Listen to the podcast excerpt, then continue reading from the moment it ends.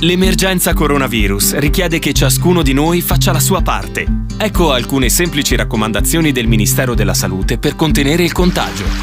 Lavati spesso le mani col sapone o con un gel a base alcolica. Non toccarti occhi, naso e bocca con le mani. Evita le strette di mano e gli abbracci fino alla fine dell'emergenza. Quando starnutisci, copri bocca e naso con fazzolettini monouso, altrimenti usa la piega del gomito. Evita luoghi affollati e contatti ravvicinati mantenendo una distanza di almeno un metro dagli altri.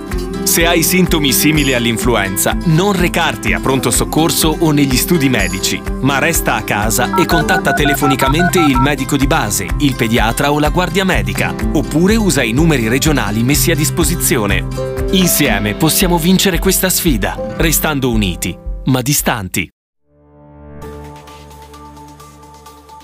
Cordiale saluto da Angelo Musumarra. In questo podcast potete ascoltare la sintesi della conferenza stampa tenuta dal Presidente del Consiglio dei Ministri Giuseppe Conte dopo la riunione del Governo numero 39 di lunedì 6 aprile, che ha deciso con due decreti legge, in virtù dell'emergenza sanitaria, misure urgenti in materia di accesso al credito e rinvio di adempimenti per le imprese, nonché di poteri speciali nei settori di rilevanza strategica e di giustizia, ed altre misure urgenti sulla regolare conclusione dell'ordinato avvio dell'anno scolastico e sullo svolgimento degli esami di Stato. Insieme al Presidente Conte hanno partecipato alla conferenza stampa i ministri Roberto Gualtieri all'Economia e Finanze, Stefano Patuanelli allo Sviluppo Economico e Lucia Azzolina all'Istruzione. Buon ascolto. Buonasera a tutti. Oggi è stata una giornata intensa di lavoro con tutti i ministri. Abbiamo avuto un Consiglio dei Ministri che ha, dopo una breve interruzione ha ripreso i lavori. Avevamo tanto da deliberare nell'interesse degli italiani. Vi annuncio con il decreto appena approvato diamo liquidità immediata per 400 miliardi di euro alle nostre imprese, che siano piccole, medie, grandi. 200 miliardi per il mercato interno, finanziamento del mercato interno, altri 200 miliardi per potenziare il mercato dell'export. È una potenza di fuoco. Io non ricordo effettivamente un intervento così poderoso nella storia della nostra Repubblica a favore per il finanziamento delle imprese. È una cifra enorme che andrà sia a beneficio, come dicevo, del mercato interno, sia del nostro export attraverso prestiti che verranno erogati attraverso i normali canali finanziari, con la particolarità che lo Stato offrirà una garanzia perché il tutto avvenga in modo celere, spedito, sicuro. In particolare potenzieremo lo strumento del Fondo centrale di garanzia per le piccole e medie imprese e poi aggiungiamo anche il finanziamento dello Stato attraverso SACE, una società che è e rimarrà nel perimetro di Cassa Depositi e Prestiti per potenziare lo strumento, questo strumento sempre a beneficio anche delle piccole imprese, ma soprattutto delle medie e delle grandi. Abbiamo adottato, adesso i ministri che sono qui con me poi ci riassumeranno le varie misure, abbiamo anche varato importanti misure fiscali con sospensione di vari pagamenti, di ritenute e contributi anche per eh, i mesi di aprile, per i mesi di maggio. Abbiamo adottato uno strumento, l'avevamo annunciato e lo abbiamo appena fatto. Abbiamo dotato il Paese di uno strumento molto efficace per tutelare tutte le imprese che svolgono una qualche attività di un minimo rilievo strategico nel nostro Paese, imponendo anche nuovi, imponendo anche nuovi obblighi di trasparenza finanziaria. In particolare abbiamo potenziato lo strumento che tecnicamente si chiama della Golden Power. Attraverso di esso noi potremo quindi controllare quelle che sono operazioni societarie scalate eventualmente ostili non solo nei settori tradizionali delle infrastrutture critiche, della, delle, della difesa, ma anche estenderemo il raggio di azione ai settori finanziario, creditizio, assicurativo, all'energia, trasporti, acqua, salute, sicurezza alimentare, intelligenza artificiale, robotica, semiconduttori, cibersicurezza. Quindi tutti questi settori saranno presidiati da questo strumento che ci consentirà per quanto riguarda le operazioni infraeuropee all'interno dell'Unione Europea di intervenire nel caso vi siano scalate e partecipazioni acquisizioni dirette a controllare gli asset, questi asset, oppure nella dimensione europea potenziamo anche questo strumento, potremo intervenire quando ci siano acquisizioni di partecipazioni appena superiori al 10%. Abbiamo fatto anche molto altro, abbiamo anche una, approvato una norma, un decreto per la scuola di cui ci parlerà poi la Ministra Azzolina.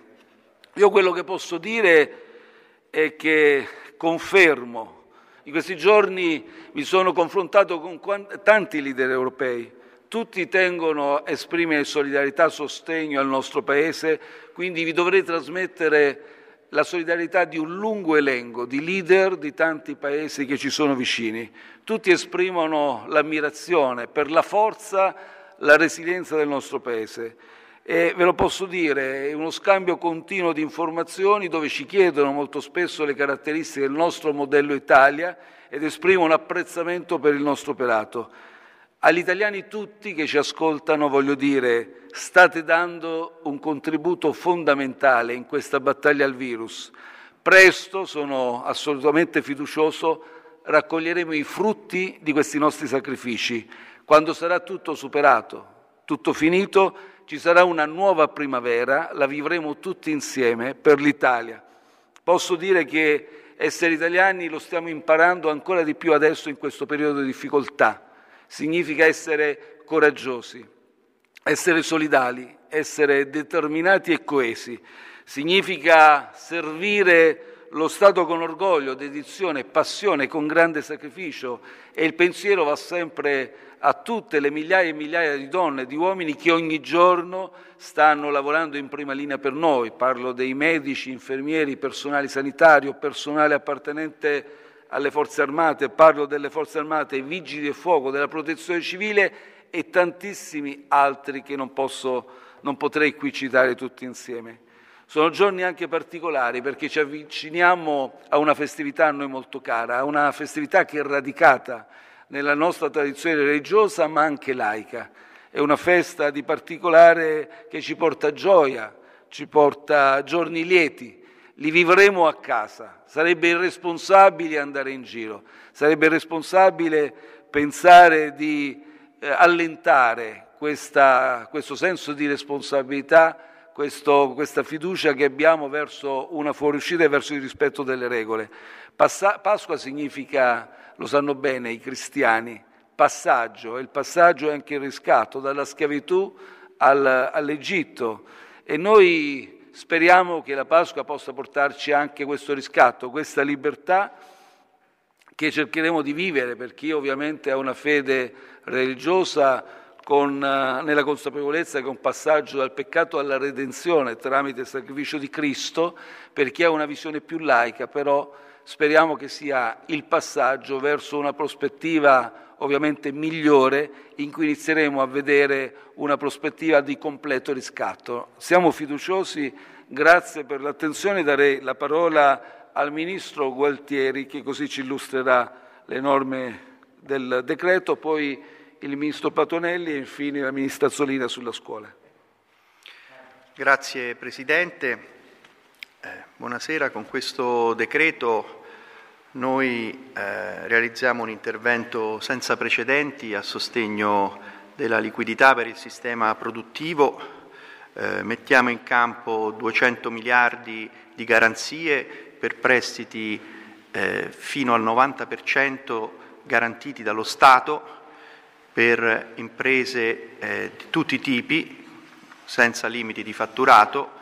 Eh, I prestiti garantiti dallo Stato eh, copriranno, potranno arrivare fino al 25% del fatturato delle imprese o eh, al doppio del costo del personale. Saranno, le garanzie saranno erogate con un sistema molto semplice, diretto, eh, al sistema bancario eh, attraverso la società SACE. Le condizioni saranno molto chiare, semplici e ci saranno alcune condizionalità limitate, tra cui quella di non poter erogare dividendi nel corso dell'anno dalle, le, dalle società che accederanno a questi prestiti. Eh, questa eh, imponente mobilitazione di risorse pubbliche si aggiunge al potenziamento del fondo di garanzia per le piccole e medie imprese, eh, di cui parlerà eh, il Ministro Patuanelli, e anche all'ulteriore potenziamento fino a altri 200 miliardi di garanzie, sempre attraverso SACE, per il potenziamento all'export.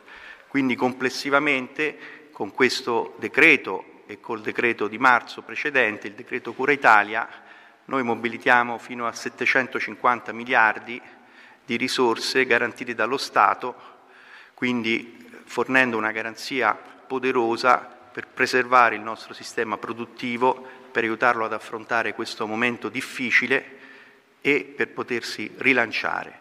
È un intervento molto importante che si affianca poi anche a un differimento delle scadenze fiscali attraverso un meccanismo legato al fatturato.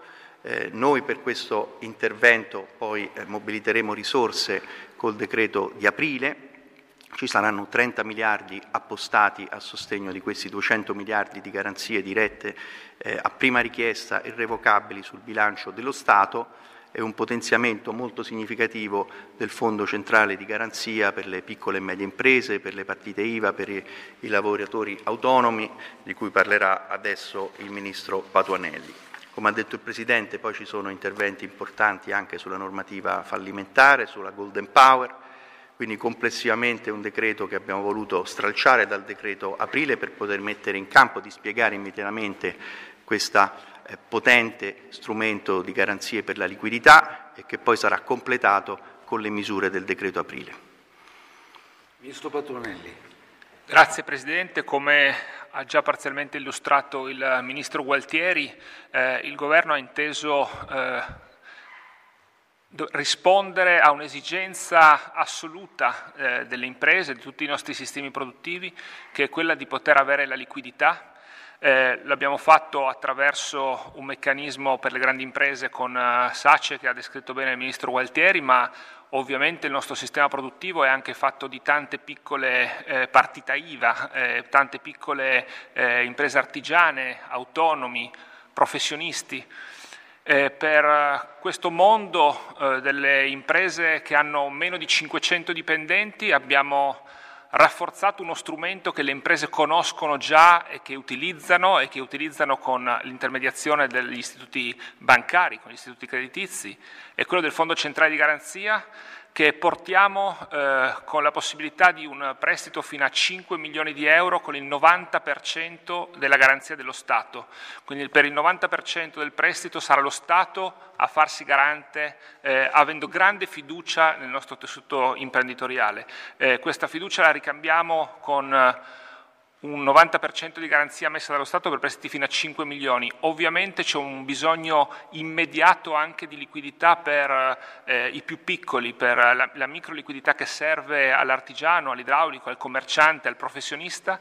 Eh, come dicevo prima, in questo caso abbiamo fatto una misura molto forte, eh, fino a 25 mila euro di prestito la garanzia dello Stato sarà prestata al 100%, quindi non ci dovrà essere nessuna garanzia da parte dell'artigiano o dell'autonomo, lo Stato garantisce per quel piccolo imprenditore e la procedura di erogazione del credito sarà immediata e priva di vincoli o di valutazioni di merito di credito o valutazioni andamentali.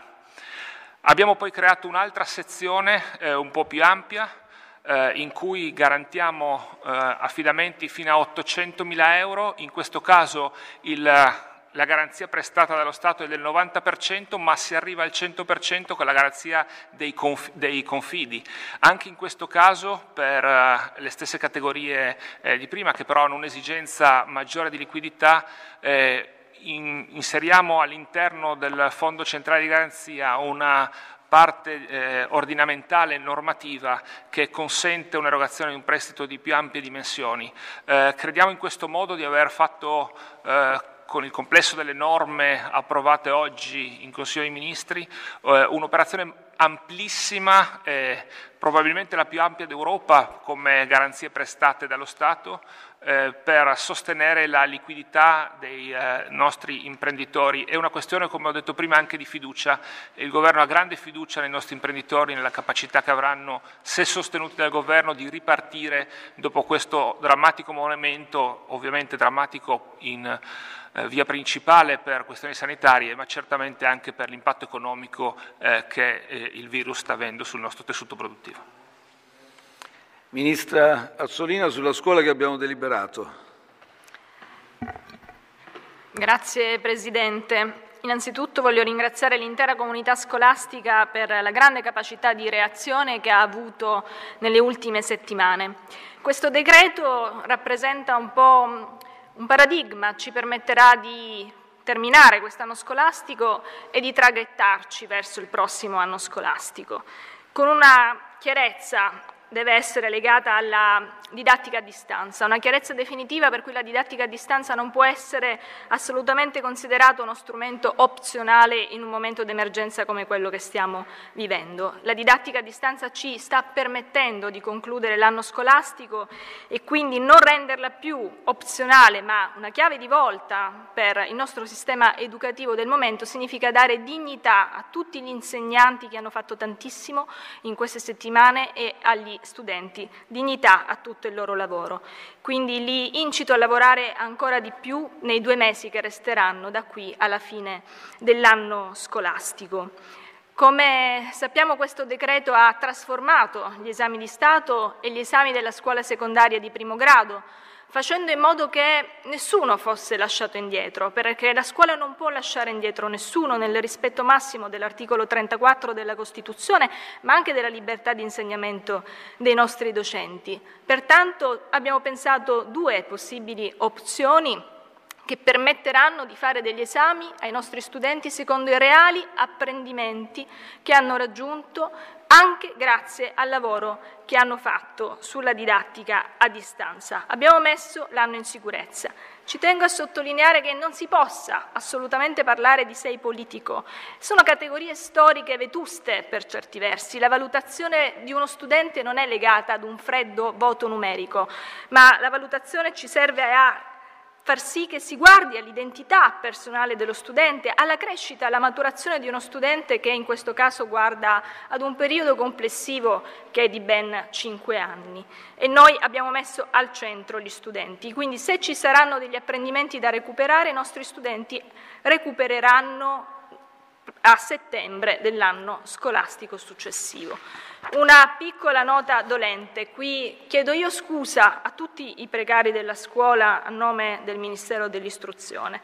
Non riusciamo ad aggiornare le graduatorie d'istituto e questo è dovuto a procedure vetuste, a lacune nella digitalizzazione del Paese, in particolar modo anche del mio Ministero. Non riusciamo a eh, portare avanti un milione di domande cartacee con raccomandate ricevute di ritorno e bolli.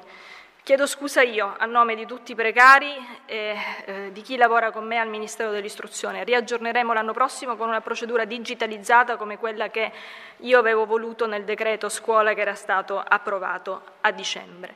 Una buona notizia riguarda invece i posti per le assunzioni che daremo su quota 100, è un provvedimento che i precari della scuola volevano da tempo e oggi questo provvedimento arriva. Grazie. E per quanto riguarda eh, le misure che stiamo adottando, beh, il decreto di marzo abbiamo ovviamente fatto un primo intervento con varie misure economiche eh, adesso interveniamo con questo poderoso strumento, questa potenza, enorme potenza di fuoco per assicurare liquidità alle imprese piccole, medie e grandi. Ovviamente ci sono tante altre disposizioni di natura fiscale per sospendere i termini dei pagamenti e varie, dei vari oneri posti a carico dei contribuenti, ma eh, come già anticipato, hanno anticipato anche i ministri, stiamo lavorando anche per un eh, decreto, un intervento molto più corposo da realizzare già questo mese e questo decreto avrà già un approccio molto più articolato, sistemico per tutte le categorie in sofferenza. Ci rendiamo assolutamente conto che questa epidemia, questa emergenza non è soltanto sanitaria, già di per sé molto dolorosa, ma è una emergenza assolutamente di natura economica e sociale ad un tempo. Quindi stiamo lavorando in questa direzione e sicuramente col decreto di aprile sarà un poderoso strumento di intervento contenente anche strumenti di protezione sociale, strumenti volti a sostenere le famiglie, i lavoratori, soprattutto le categorie più in difficoltà e eh, tutte le persone che in questo momento sono più vulnerabili. Ma è chiaro che stiamo lavorando contemporaneamente, non possiamo lavorare solo su un fronte e solo in una medesima prospettiva. Quindi l'abbiamo già dichiarato e lo confermo, stiamo lavorando anche per provvedimenti di più ampia prospettiva, perché come ho detto ci auguriamo che questa Pasqua inizi anche a segnare, non ci illudiamo ovviamente che cambierà tutto, ma eh, vogliamo confidare anche che possa diventare anche il momento in cui una curva epidemica diventi sempre più sotto controllo, se non addirittura discendente, e quindi ci consenta di programmare una fase successiva. La fase successiva è quella in cui cercheremo di raccogliere le forze per poi proiettarci verso la rinascita, la nuova primavera.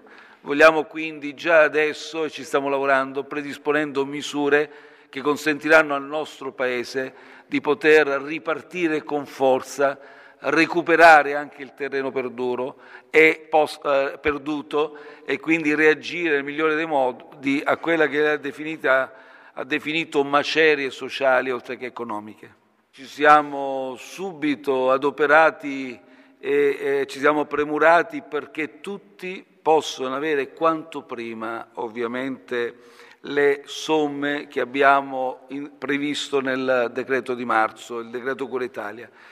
Ora c'è stato, è cosa nota e non possiamo assolutamente negarlo, c'è stato un sovraccarico del sistema informatico dell'INPS, ci eravamo già premurati prima e ci stiamo premurando adesso perché tutto possa svolgersi e possa defluire nel migliore dei modi. Eh, Dall'Inps mi assicurano che quanto prima si stanno avvantaggiando per processare le tantissime domande che sono pervenute. Io confido, e l'ho detto anche in un post che su Facebook ho pubblicato prima della scadenza, prima che iniziassero ad arrivare le domande. Avevo chiesto a tutti di fare uno sforzo collettivo, a tutti gli enti interessati, affinché queste erogazioni possano avvenire anche prima del 15 aprile.